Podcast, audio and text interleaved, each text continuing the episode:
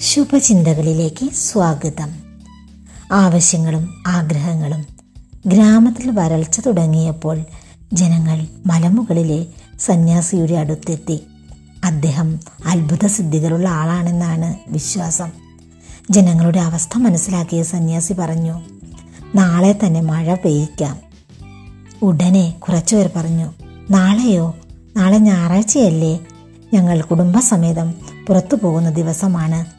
നാളെ മഴ പെയ്താൽ യാത്രയുടെ രസം നശിക്കും. സന്യാസി പറഞ്ഞു എങ്കിൽ തിങ്കളാഴ്ചയാകട്ടെ. അപ്പോൾ ഒരാൾ എതിർത്തു എന്റെ മകളുടെ വിവാഹമാണെന്ന്. ചൊവ്വാഴ്ചയായാലോ?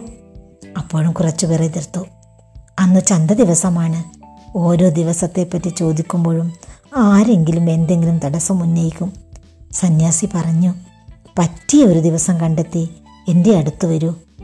ഒരു വർഷത്തേക്ക് ആ നാട്ടിൽ മഴ പെയ്തില്ല. സ്വന്തം താല്പര്യങ്ങളുടെ മേൽക്കൂരകളിൽ ഇരിക്കുന്നവർക്ക് അപരന്റെ ആവശ്യങ്ങളുടെ അടിത്തറ കാണാനാകില്ല.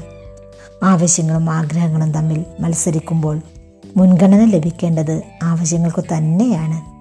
ആഗ്രഹങ്ങൾക്ക് ബദൽ മാർഗങ്ങളുടെ സാധ്യതകളുണ്ട്. ആവശ്യങ്ങൾക്ക് അത് ഉണ്ടാകണമെന്നില്ല. സ്വകാര്യ ഇഷ്ടങ്ങളുടെ മുൻഗണനാക്രമത്തിൽ കുടുംബജീവിതം പോലും മുന്നോട്ടു പോകില്ല.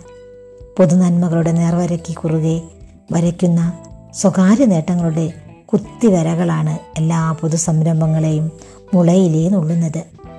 പരസ്പരം മത്സരിക്കുന്ന സ്വകാര്യ അഹങ്കാരങ്ങൾക്കിടയിൽ നിന്ന് ഒരു സാമൂഹിക നന്മയും മുളച്ചു പൊങ്ങില്ല വിട്ടുവീഴ്ചകളാണ് നിലനിൽപ്പിന് ആധാരം. പൊതു നന്മയ്ക്ക് വേണ്ടി സ്വകാര്യ താല്പര്യങ്ങളെ മാറ്റിവെക്കുന്നവരാണ് മഹത് വ്യക്തികൾ.